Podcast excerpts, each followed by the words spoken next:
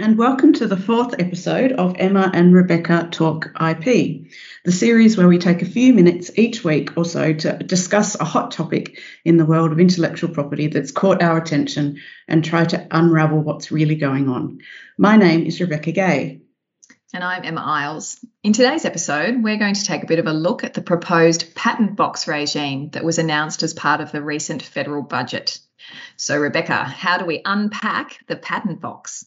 Well, a patent box is a way of referring to a concessional tax regime for dealing with revenue generated from patents.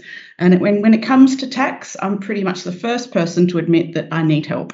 So today we have joining us a tax expert, Michael Anderson from HSF's affiliated tax firm, Greenwoods and Herbert Smith Freehills. Welcome, Michael. Hello, and thank you for both uh, for having me. Thank you for joining us to help with our unpacking. So, what I do know about patent boxes is that they typically provide low tax rates for income derived from the development and use of patents. In essence, they box up the part of a company's income that's derived from a patent so that it's taxed in a different way to the company's other income. And they are literally named after the box that you tick in your tax return. Michael, Australia is not the first country to come up with this type of system, is it? No, not at all. They've been around for uh, a number of decades, actually. The first patent box was introduced in Ireland back in the 70s, and it exempted all royalty and licensing income from patented goods from the Irish taxpayers' income tax. Uh, a similar regime was subsequently applied by France, and several other companies have followed, including the UK and more recently China. However, patent box regimes today are in a number of key regards fundamentally different from some of the earlier patent box regimes, which, as with the former Irish regime, had tax rates as low as 0%. And these key differences are due in to a large shift in the international tax landscape consequent to the OECD's Base Erosion and Profit Shifting Project, or BEPS. And it's important to bear in mind that not all boxes are equal, um, and some pack up more than just patents. Some countries offer innovation boxes or IP boxes, which can capture revenue generated from other IP rights, such as trademarks and copyright. But at this stage, what is proposed for Australia is really pretty confined. It's a patent box for medical and biotechnologies specifically. Michael, what is the basic proposal? Yeah. Well, from 1 July 2022, the Australian Patent Box is set to tax income derived by a company from eligible Australian patents at a concessional tax rate of 17%, rather than the standard corporate tax rate of 30% or 25% for small to medium companies. And it will apply to revenue generated from granted Australian patents covering medical and biotech technologies, and which were applied for after the budget announcement at 7:30 p.m. on 11 May 2021, in case anyone's really desperate for, for the lodgement time. There will also be a domestic development requirement built into the box. This will mean that the concessional tax rate will only apply to the portion of the company's income derived from the patent R&D expenditure it incurred and which took place in Australia. This is a nexus requirement, and it's a key plank in the OECD developed guidelines for acceptable or so called non harmful IP regimes. And all of that does mean that the benefits of the regime are going to take a little while to kick in, given it will only apply to patents filed after 11 May 2021. Generally speaking, there's a long period of time between the, when a patent's filed to when it's granted, and then often even more time until income is actually generated from commercialisation, particularly in the medical and biotech space. That's right, Emma. So I guess it's going to be quite a few years before we have a clear understanding of how the regime is actually operating or how effective it is. Uh, one particular issue I'm going to be really interested to see is how an assessment is actually made of the income that is derived from the patent compared with other income. I would have thought that's going to be pretty complicated, particularly if you have a company with multiple patents covering a single product, uh, which is really common in the medical and biotech space. Michael, do you have any thoughts on how that's going to work? Uh, look, you're right. It's not going to be straightforward. But if we take the starting point as um, the relevant expenditure incurred by the company in developing a patented item, and because that's the starting point, Relevantly, how much of the expenditure was incurred by the company in Australia or will otherwise be taken to qualify as eligible expenditure? And that's something that we'll need to see from the legislation, but it's part of the, the key points. The ratio of that qualifying expenditure to total expenditure incurred on the patented item will set the overall percentage that should be applied to the income earned from an eligible patent. And then the next step is to determine of the income earned how much relates to the patent and how much relates to ancillary processes such as marketing and manufacturing. Um, those items, those processes, and that income from those processes uh, will not be covered by the concessional rate. So income earned in relation to such processes, as I say, will be taxed at the ordinary rate. And then lastly, the 17% rate should apply to the net income earned and not the gross income. In your scenario of an item with multiple contributory patents, a further step will likely need to be undertaken to first ascertain the economic contribution of each component patent before then going through the steps I've just outlined to arrive at an overall qualifying net income, uh, which will be subject to the 17% rate. And Michael, as we've already noted, initially the patent box will only apply to patents of medical and biotech innovations initially. Is there any possibility of it being expanded to other technology areas down the track? Uh, it, it, seems that this is a possibility. Um, the government's goal with this regime is to drive research in medical and biotechnologies and also support skilled jobs by encouraging companies to base their R&D activities in Australia. Essentially, it's a regime designed to encourage companies to undertake their R&D locally and keep their patents here in Australia. And the government has already indicated that it will consult closely with industry on the design and explore whether expanding the incentive would be an effective way to, uh, to bring in other areas. And they've mentioned uh, support for clean energy technologies.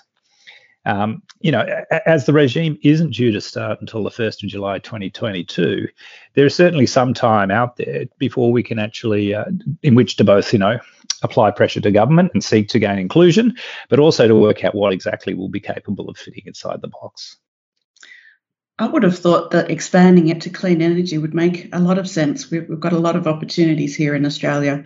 Uh, but Michael, I assume the patent box regime will sit alongside the R&D tax incentives that were announced in last year's budget, which are going to come into effect from 1 July this year.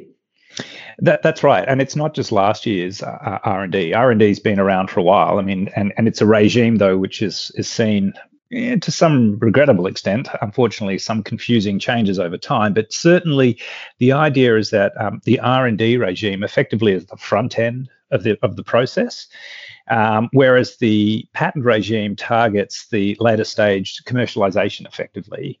Um, and so the idea is to provide for an end to end tax uh, effective regime, as I say, which will provide for um, the necessary, or hopefully the necessary encouragement to continue to base activities in Australia in high skilled value added industries.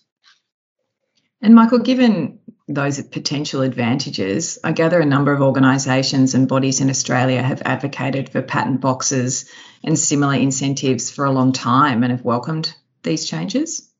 Yeah, look, I think that's that's very much fair to say. I mean, some of Australia's largest biotech companies have been pretty vocal in their support for such a regime.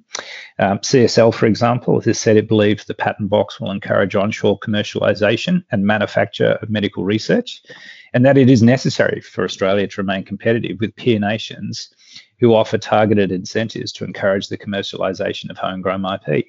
I mean, fundamentally, R&D incentives and patent boxes are fiscal measures designed to attract capital and or encourage the development and retention of skilled, high-paying jobs in a country and the income that flows from the output of such skilled work.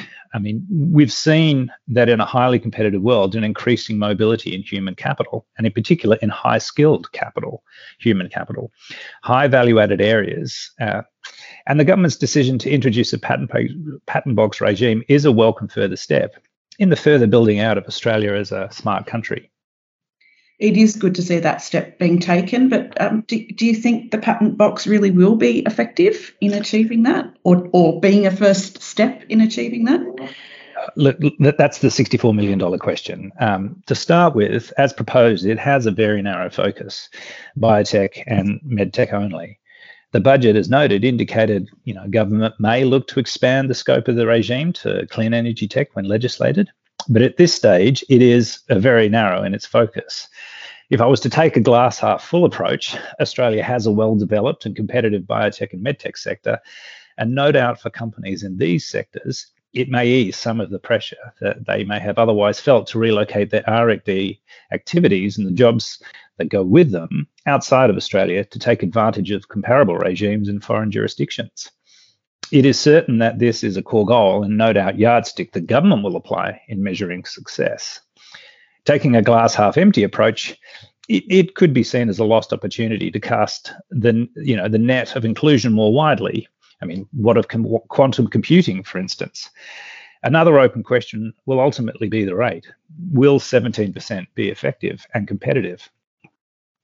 And Michael, one of the things you were observing a few days ago is that the proposed patent box regime should also be considered in the context of global initiatives, particularly those driven by the OECD, to put an end to tax avoidance strategies that exploit gaps and mismatches between the tax systems of different countries.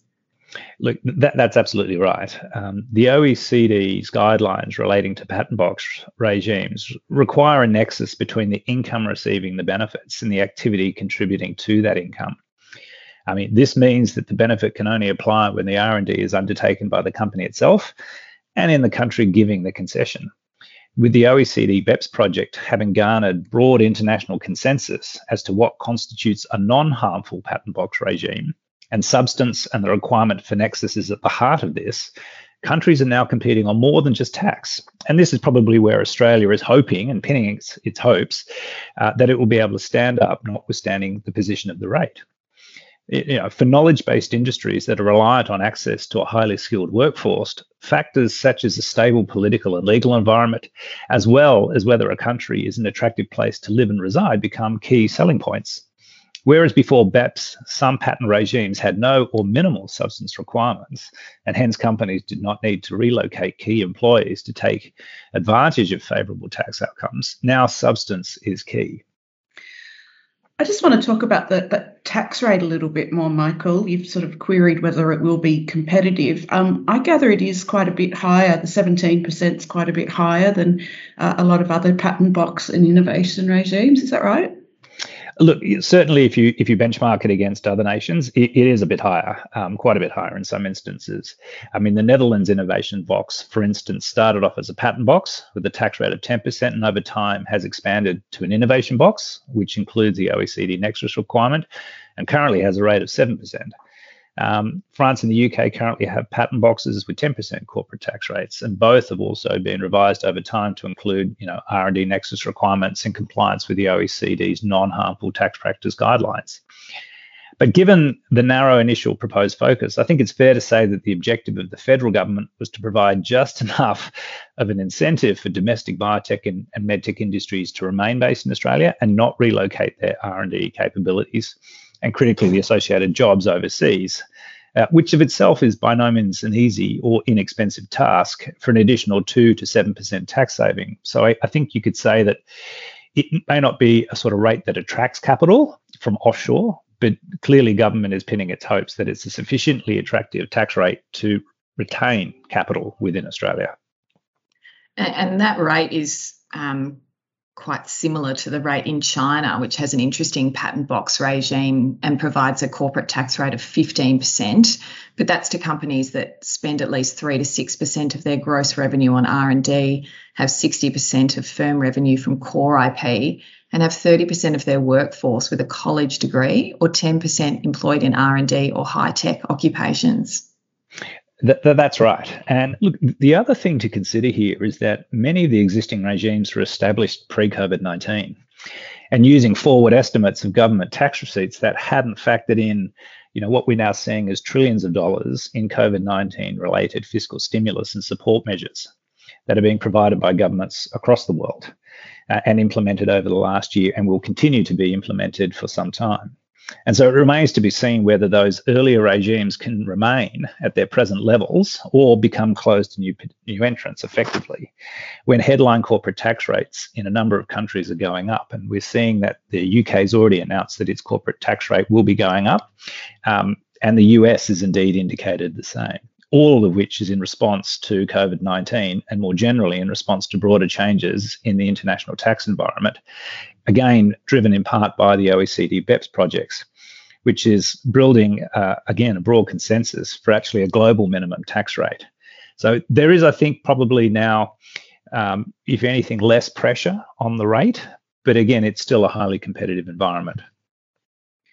That's really interesting. I guess it's a it's a watch this space situation for now. We're about to go into the government consultation process, and um, no doubt a lot of these issues will be discussed and perhaps resolved during this process. Uh, Michael, thank you so much for joining us. That's been really helpful. Um, and until next time.